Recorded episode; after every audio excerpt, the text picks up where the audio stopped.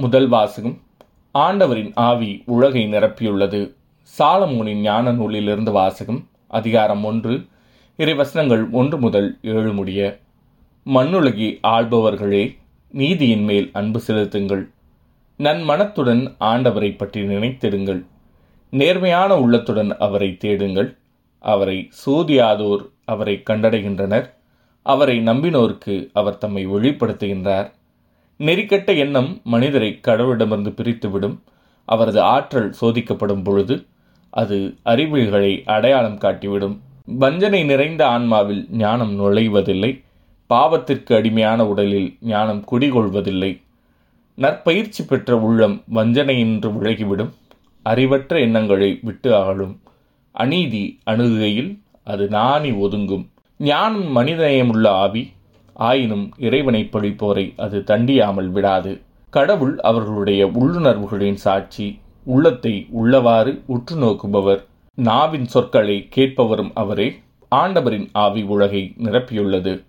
அனைத்தையும் ஒருங்கிணைக்கும் அந்த ஆவி ஒவ்வொரு சொல்லையும் அறிகின்றது. இது ஆண்டவரின் அருள்வாக்கு. இறைவா உமக்கு நன்றி.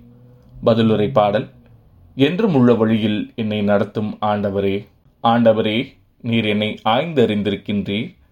நான் அமர்வதையும் எழுவதையும் நீர் அறிந்திருக்கின்றீர். என் நினைவுகளையெல்லாம் தொலைவிலிருந்தே உயிர் துணர்கின்றீர் நான் நடப்பதையும் படுப்பதையும் நீர் அறிந்துள்ளீர். என்றும் உள்ள வழியில் என்னை நடத்தும் ஆண்டவரே என் வழிகள் எல்லாம் உமக்கு தெரிந்தவையே. ஆண்டவரே என் வாயில் சொல் உருவாகும் முன்பே அதை முற்றிலும் அறிந்திருக்கின்றீர். எனக்கு முன்னும் பின்னும் என்னை சூழ்ந்து இருக்கின்றீர். உமது கையால் என்னை பற்றி படிக்கின்றீர். என்னை பற்றிய உம் அறிவு எனக்கு மிகவும் வியப்பாயுள்ளது. அது உன்னதமானது. என் அறிவுக்கு எட்டாதது. என்றும் உள்ள வழியில் என்னை நடத்தும் ஆண்டவரே. உமது ஆற்றலை விட்டு நான் எங்கே செல்லக்கூடும்? உமது திருமுன் நின்று நான் எங்கே தப்பியோட முடியும்? நான் வானத்திற்கு ஏறிச் சென்றாலும் நீர் அங்கே இருக்கின்றீர். பாதாளத்தில் படுக்கை அமைத்து கொண்டாலும் நீர் அங்கேயும் இருக்கின்றீர். என்றும் உள்ள வழியில் என்னை நடத்தும் ஆண்டவரே. நான் கதிரவனின் இடத்திற்கும் பறந்து சென்றாலும் மேற்கே கடலுக்கு அப்பால் வாழ்ந்தாலும் அங்கேயும் உமது கை என்னை நடத்திச் செல்லும். உமது வழக்கை என்னை பற்றி கொள்ளும்.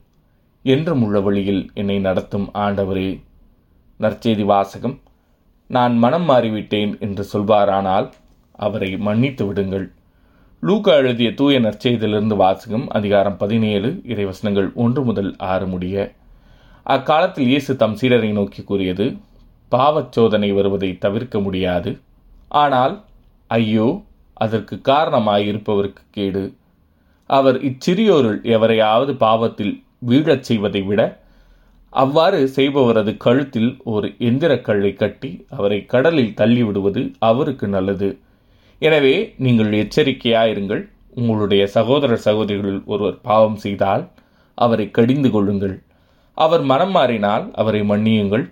ஒரே நாளில் அவர் ஏழு முறை உங்களுக்கு எதிராக பாவம் செய்து ஏழு முறையும் உங்களிடம் திரும்பி வந்து நான் மனம் மாறிவிட்டேன் என்று சொல்வாரானால் அவரை மன்னித்து விடுங்கள்.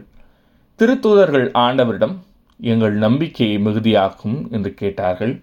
அதற்கு ஆண்டவர் கூறியது கடுகளவு நம்பிக்கை உங்களுக்கு இருந்தால் நீங்கள் இந்த காட்டு அத்திமரத்தை நோக்கி நீ வேரோடை பெயர்ந்து போய் கடலில் வேரூன்றி நில் என கூறினால் அது உங்களுக்கு கீழ்ப்படியும்.